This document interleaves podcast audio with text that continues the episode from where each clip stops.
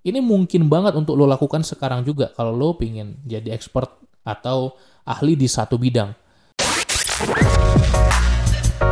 Halo, selamat datang di podcast Cerita Pembelajar.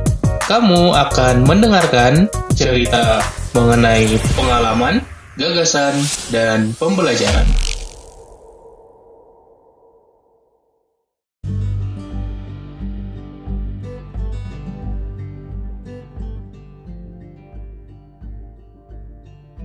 Halo sobat pembelajar, kembali lagi di podcast Cerita Pembelajar, podcast yang konsisten setiap hari rilis akan terus berbagi insight-insight tentang pengembangan diri dan produktivitas.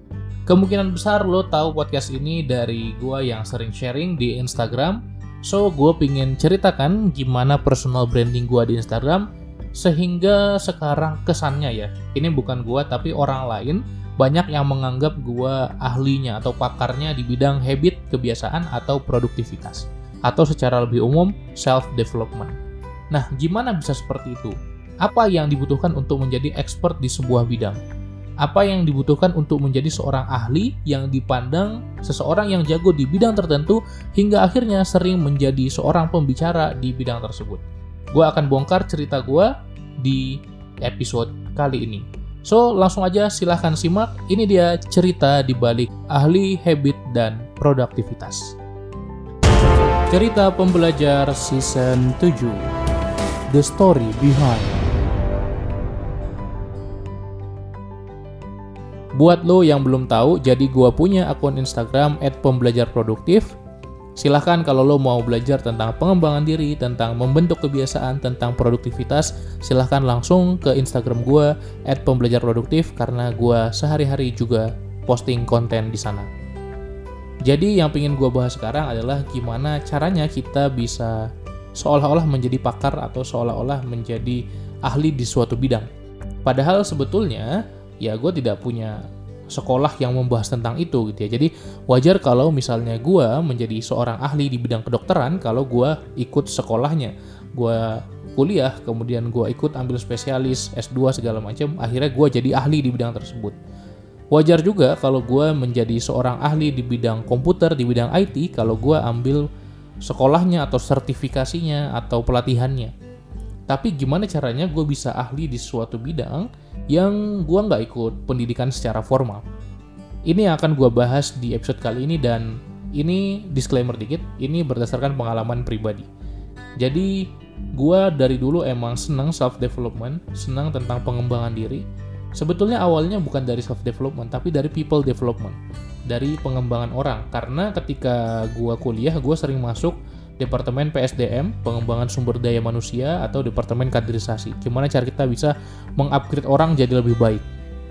Ya lama-lama karena itu dekat dengan self development juga, gue sering ngulik tentang konten self development, tentang bagaimana cara kita bisa menjadi diri yang lebih baik lagi, entah itu dari buku, entah itu dari konten, dari podcast, dari YouTube, dan akhirnya gue merasa wah ini banyak banget yang gue pelajari. Gue pingin share deh. Gue pingin bagikan ke orang-orang. Kayaknya ada deh orang yang perlu juga apa yang gue pelajari. Kayaknya ada deh orang yang perlu juga ilmu gue ini. Akhirnya gue mulai sharing di Instagram di tahun 2020 ya udah gue mulai sharing sharing sharing sampai gue pingin coba format konten baru namanya microblog jadi kita kayak bikin artikel tapi versi kecilnya di Instagram post bentuknya carousel. Carousel itu format postingan yang bisa kita slide sampai 10 halaman. Nah, gue pengen sharing nih. Tapi ketika gue search, banyak banget yang udah bahas self development. Jadi gue nggak akan bisa uh, apa ya tampil lah. Karena kan tidak dapat dipungkiri, gue juga pengen konten gue dilihat banyak orang, bisa bermanfaat, bisa berdampak buat banyak orang, nggak cuma satu dua orang aja. Jadi gue juga ngejar lah reach segala macam itu juga gue pikirin. Nah, akhirnya gue cari satu topik spesifik yang gue bisa bahas lumayan jago lah di bidang itu. Bukan berarti gue yang paling jago, enggak. Ini mindset yang penting juga kalau misalnya kita mau sharing ya. Kalau kita mau jadi expert di suatu bidang, kita jangan segan untuk membagi atau berbagi ilmu kita. Asalkan legit gitu ya, bukan kita ngasal-ngasal. Kalau kita belum expert di suatu bidang, apakah kita boleh berbagi? Apakah kita boleh sharing? Kalau menurut gue boleh aja. Tapi kita harus perhatikan juga batasan-batasannya. Contoh, misalnya kita bisa kategorikan suatu kompetensi itu dari level 1 sampai level 10. Ketika kita udah menjadi master, maka kita berada di level 10. Kita tahu semua ilmu yang ada di industri yang kita mainkan ya. Di industri kita atau di bidang kita kita tahu segala halnya. Itu level 10. Orang yang baru mulai, baru masuk ke industri kita, ke industri kita itu level 1.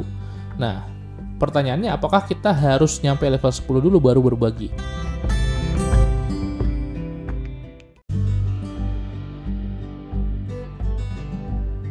Enggak. Kalaupun kita masih level 3, kan ada ilmu level 1 sama ilmu level 2 yang bisa kita bagikan. Dan orang-orang yang ada di level 1, level 2 akan datang ke orang yang level 3 untuk belajar. Orang yang level 4, level 5, orang yang di atas kita yang nggak akan datang ke kita dan itu nggak masalah karena itu bukan target audience kita gitu. Jadi kalau gua akan mencari karena ini gue melihat gue tidak level 1 lagi lah seenggaknya di bidang produktivitas. Yes, bukan level 10, tapi mungkin gue udah beberapa level di atas level 1. Ya gue nggak akan melihat konten-konten produktivitas yang yang yang cetek lah gue bilangnya ya. Jadi yang sekedar-sekedarnya, oh tips-tips supaya produktif gitu. Tapi tips-tips yang pasaran ya gue nggak perlu lagi. Gue nggak perlu lagi uh, baca konten-konten tentang smart goal karena gue udah hafal mati tentang itu dan gue udah paham cara menerapkannya tentang matrix Eisenhower. Bagaimana kita mengkategorikan pekerjaan berdasarkan penting dan mendesak. Ya gue udah tahu itu. Gimana cara kita penting untuk manajemen waktu gitu ya. Itu gue juga udah tahu gitu. Jadi gue nggak akan mencari konten-konten seperti itu. Gue akan mencari konten-konten yang lebih advance dalam hal produktivitas. Karena itu yang gue ambil sebagai bidang atau industri gue kan. Tapi kalau lu mau bikin juga konten tentang itu, nggak masalah karena tetap masih ada orang-orang level 1 yang butuh. Ya, jadi kita akan menyesuaikan konten kita terhadap target audiens kita. Itu penting. Tapi kalau misalnya gue pengen belajar tentang hal lain, contohnya tentang digital marketing, ya gue masih newbie, mungkin masih level 2 atau level 3 gitu ya. Ya udah, mungkin gue bisa berani bilang gue nggak level 1 lagi di digital marketing karena banyak istilah-istilah yang gue udah paham dan gue udah lumayan praktisi. Ya udah gue akan mencari yang level di atasnya lagi. Ada lagi bidang lain yang gue masih newbie banget. Misalnya gue pengen belajar tentang fashion. Ya udah tips-tips sederhana, tips-tips level 1 level 2 akan sangat berguna bagi gue karena gue adalah target audiens yang ideal. Jadi jangan khawatir untuk berbagi untuk sharing apa yang kita tahu meskipun kita belum master-master banget, belum expert-expert banget. Buat gue sendiri itu yang bikin kita lama-lama justru jadi ahli juga karena kita lebih banyak ngulik. Ya di awal apakah gue jago banget tentang habit yang nggak juga kan? Ya gue belajar dari buku gue baca. Contohnya ini ya, ini karena kita lagi bahas tentang bidang gue. Jadi habit itu sesimpel gue baca buku. Dari yang pertama gue baca itu buku The Power of Habit Charles Duhigg kemudian gue lanjutkan dengan buku Atomic Habits James Clear. Gue lanjutkan lagi dengan buku Tiny Habits B.J. Fogg. Gue merasa wah banyak banget ilmu habit yang kayaknya orang perlu deh ini gitu ya. Tapi ya sekalipun gue udah baca tiga itu apakah gue jadi master? Ya enggak dong.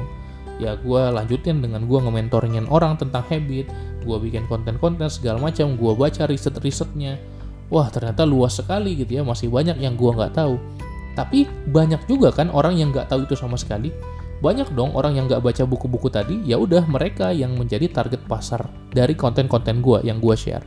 Nah lama-lama karena konsistensi yang gue tunjukin ya gue posting-posting terus gitu ya orang-orang melihat konten gue bermanfaat orang-orang follow gue akhirnya uh, muncul ini ya muncul kredibilitas muncul kredibilitas karena gue share sehari-hari tentang tentang habit gitu. Dan di era media sosial sekarang online presence sepenting itu gitu bagaimana kita menunjukkan diri kita di media sosial itu akan menjadi cita diri kita. Ya. Jati diri kita itu akan ditunjukkan bagaimana online presence kita menampilkannya. Atau kalau sekarang sering disebut dengan istilah personal branding ya. Branding kita seperti apa? Ya udah akhirnya branding gua menjadi pembelajar produktif ya, branding produktivitas, branding habit itu yang muncul, itu yang kuat. Dan orang-orang juga bilang gitu ya, wah nggak ada orang lain yang bahas nih, gak ada akun lain yang bahas tentang habit, tentang kebiasaan.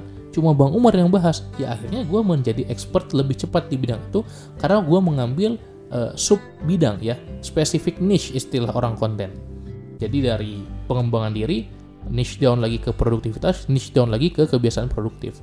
Ya kalau sekarang gue udah aman sih kalau menurut gue untuk niche up untuk kembali lagi memegang uh, market produktivitas gitu ya. Jadi gimana caranya gue bisa jadi market leader? Karena gue merasa untuk scope gue seenggaknya gue udah lumayan menjadi top of mind lah. Top of mind di bidang habit atau kebiasaan. Ya udah gimana caranya PR gue bisa jadi top of mind untuk uh, bidang yang lebih luas lagi? Misalnya produktivitas secara umum. Gimana caranya? Gimana caranya kalau orang nyari pembicara untuk topik habit topik kebiasaan topik produktivitas itu manggilnya Bang Umar. Itu yang gue mainkan sekarang. Kenapa?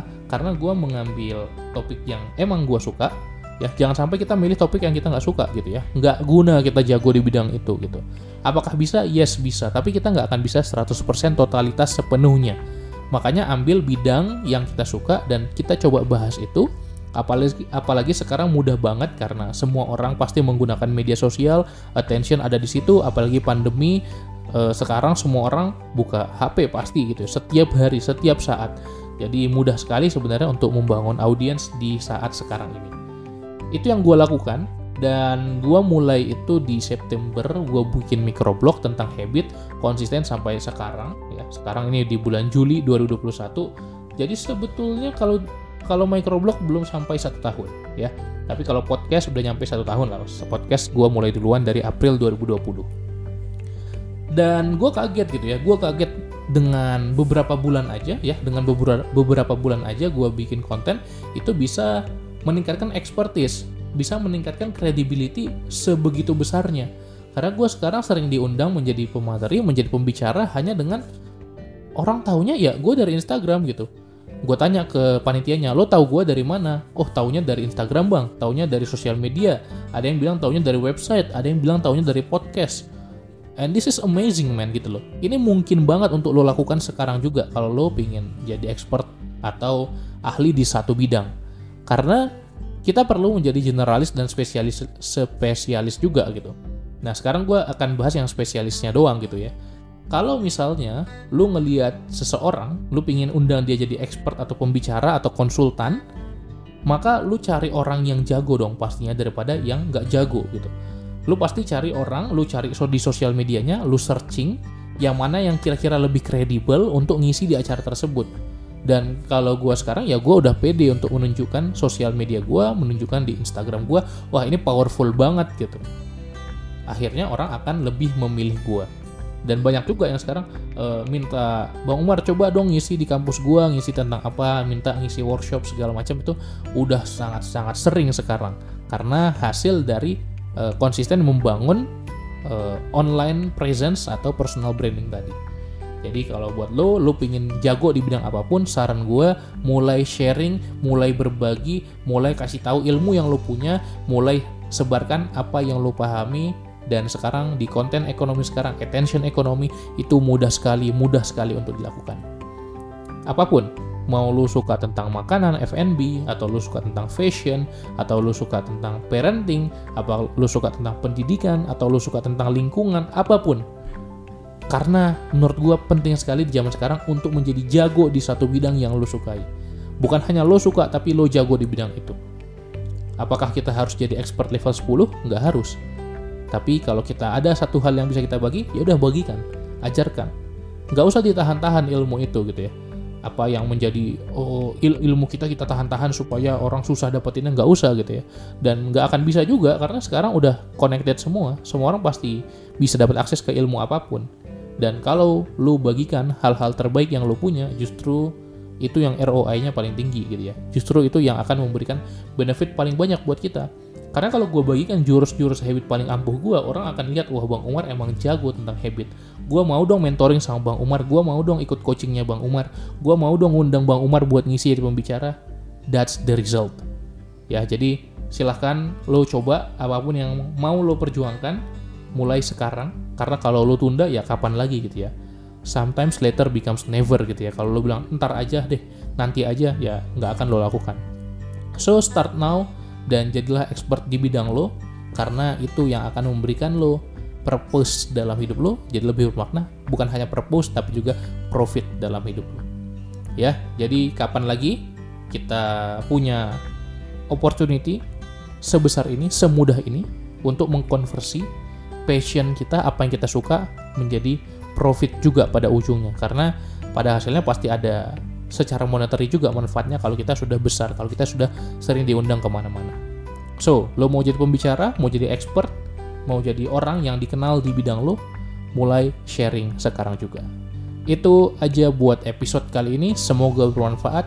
Semoga lo punya tambahan semangat untuk melakukan berbagi, memberi apa yang lo miliki dalam bentuk apa pun itu supaya lo dikenal sebagai expert di bidangnya.